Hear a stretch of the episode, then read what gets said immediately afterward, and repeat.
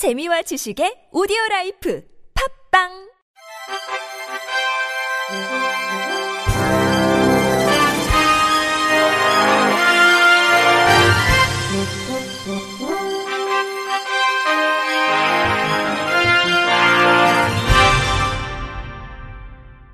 청취자 여러분 안녕하십니까? 11월 둘째 주 주간 KBIC 뉴스입니다. 밀알 복지재단이 사회관계망 서비스 챌린지 샵 헬렌 켈러를 찾습니다를 실시합니다. 챌린지 참여는 손에 샵 헬렌 켈러를 찾습니다 라는 문구를 적고 인증사진을 촬영한 뒤 자신의 SNS에 업로드하면서 동참할 사람을 2명 이상 지목하면 됩니다. 이때 샵 헬렌 켈러 센터, 샵 시청각 장애인, 샵 촉수화, 샵 점자를 필수 해시태그로 넣어야 합니다. 헬렌 켈러 센터는 인구 만 명당 1.8명의 시청각 장애인이 있다는 해외 현황에 따라 한국에 약 만 명의 시청각 장애인이 존재할 것으로 추측하고 있습니다. 한편 2019년 4월 설립된 헬렌 켈러 센터는 우리나라에서 최초로 설립된 시청각 장애인 지원 기관으로 시각과 청각의 기능이 동시에 손실된 장애인에게 입법 운동, 인식 개선 캠페인 등 시청각 장애인의 권리 보장을 위한 다양한 활동을 펼치고 있습니다. 식품의약품안전처는 정보를 더 정확하게 확인할 수 있도록 점자 표시 세부 요령을 개선하는 내용을 담은 의약품의 점자 표시 등에 대한 가이드라인을 개정했습니다.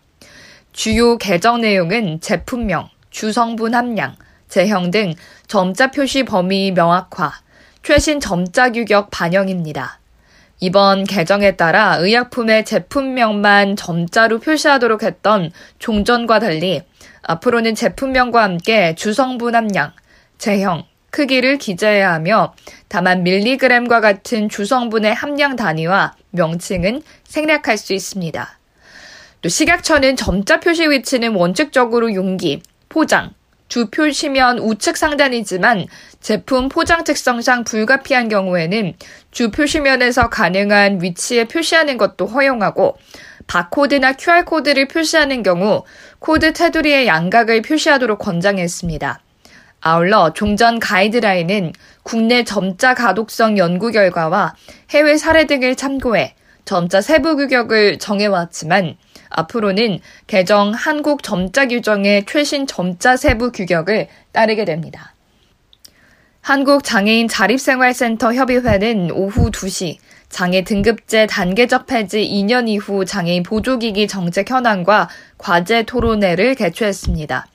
한국 뇌병변 장애인 인권협회 최명신 사무처장은 발제를 통해 장애 등급제 폐지 이후 보조기기에 대한 지원과 정책도 변화할 것이라고 예상했지만 현재 한국의 보조기기 지원 현실은 물리적 환경을 포함한 보조기기에 대한 전반적인 문제를 여전히 껴안고 있다고 지적했습니다.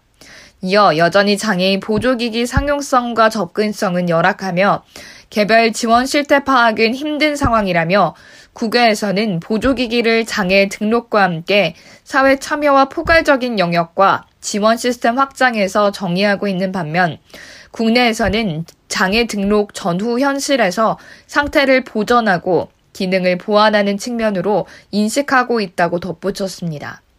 이에 보조기기 지원을 위한 공적 기금 또는 예산 확보, 부처별 장애인 보조 기기 지원 전달 체계 확립과 원스톱 지원 방안 마련, 장애 등급제 폐지와 단계적 개편에 따른 보조기기 종합정책 계획 수립 등을 제시했습니다. 박현 한국장애인 자립생활센터 협의회 대외협력실장은 장애 등급제 폐지 이후 보조기기 지원에서 과연 등급제가 사라졌는가, 숫자의 등급제는 사라졌지만 자본의 등급제는 그대로 남아있다고 생각한다며 달라진 게 없다고 토로했습니다. 이어 전동 휠체어 등에 대한 수가는 16년 전과 한 번도 변한 적이 없고 이동형 보조기기를 어렵게 구매하더라도 관리 및 수리에 대한 지원이 충분하지 않아 애물단지가 돼 집에 방치되는 경우가 많다고 덧붙였습니다. 한국장애예술인협회가 내년 대선을 앞두고 특집 정치인의 장애인 비하 발언이 위험한 이유를 다룬 이미지 22호를 발간했다고 밝혔습니다. 이미지 22호는 장애인 비하 발언의 사례를 지난 2018년부터 올해까지 소개하면서 그 내용을 분석했습니다. 그 결과 야당이 여당에 비해 3배나 많았으며 야당이 집권당을 공격할 때 나온 발언이었습니다. 정치인들이 가장 많이 사용한 장애 유형은 시각장애로 29%였고 장애인 비하 발언을 한 정치인들은 의도치 않았다고 유감을 표하거나 사과 없는 해명을 하였지만 무반응도 적지 않았습니다. 숭실대학교 사회복지대학원 방기 겸임 교수는 정치인의 말에는 사회적 메시지가 담겨 있어 장애인 비하 발언은 장애인을 우리 사회에서 차별적 존재로 인식해 배제하게 되는 결과가 생기기에 매우 위험하다고 하면서 정치인의 의사소통 방식을 에릭 베르네의 TA 분석법으로 소개했습니다. 장애인 단체들이 지난 10일 국가인권위원회 앞에서 기자회견을 갖고 장애인 시설 학대 피해자에 대한 인권위의 시설 전원 조치 권고를 규탄했습니다. 경북 경산시 소재의 대형 장애인 거주시설 성락원의 탈시설 당사자들의 학대 피해 증언과 올해 5월 물고문 학대 사건이 드러났으며 인권위는 시민단체들의 물고문 학대 사건 긴급 구제 요청에 대해 가해자 퇴사를 이유로 받아들이지 않았습니다. 이후 추가 긴급 구제 요청에 따라 인권위는 특정된 피해자 4명 중 2명에 대해 다른 시설로의 전원 조치 권고 결정을 내렸습니다. 이들은 기자회견문을 통해 가해자가 퇴사했으니 학대 상황이 아니라던 인권위는 이제는 다른 시설로 가면 더 안전할 것이라고 말한다며 결국 인권위는 수용시설의 구조적 문제에 대해서는 단 한 발짝도 접근할 생각도 의지도 없음을 스스로 고백하고 있다면서 다른 시설이 더 안전해서가 아니라 지역사회의 안정된 생활을 보장하려는 노력 없이 가장 값싸고 손쉽게 할 수 있는 결정으로 전원 조치를 결정했다는 의구심을 지울 수 없다고 비판했습니다.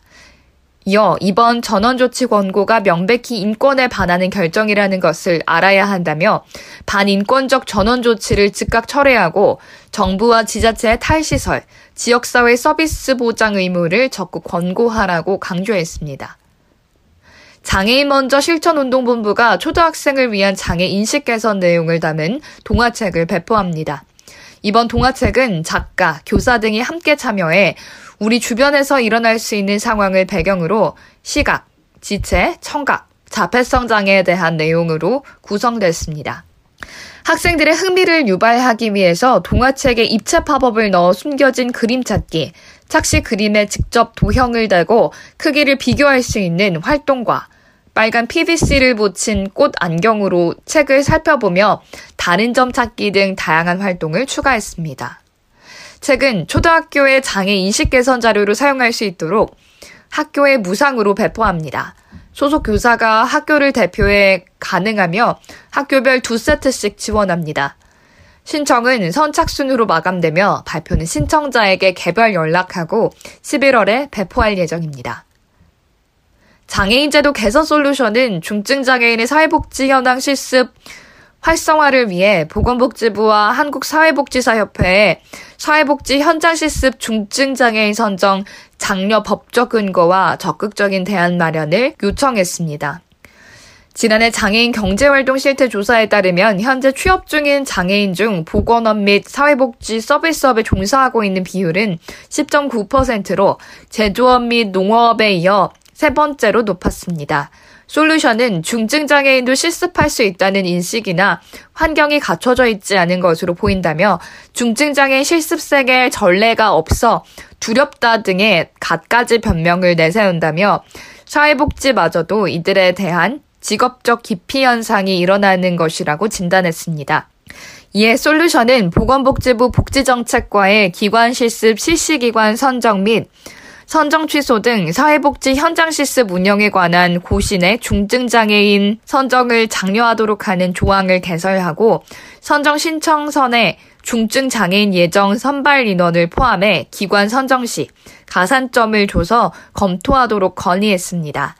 한국사회복지사협회에는 사회복지 실습기관에서 중증장애인을 실습생으로 선정하도록 적극적인 대안을 마련할 것을 요청했습니다. 이상으로 11월 둘째 주 주간 KBIC 뉴스를 마칩니다. 지금까지 제작의 이창훈, 진행의 유정진이었습니다. 고맙습니다. KBIC.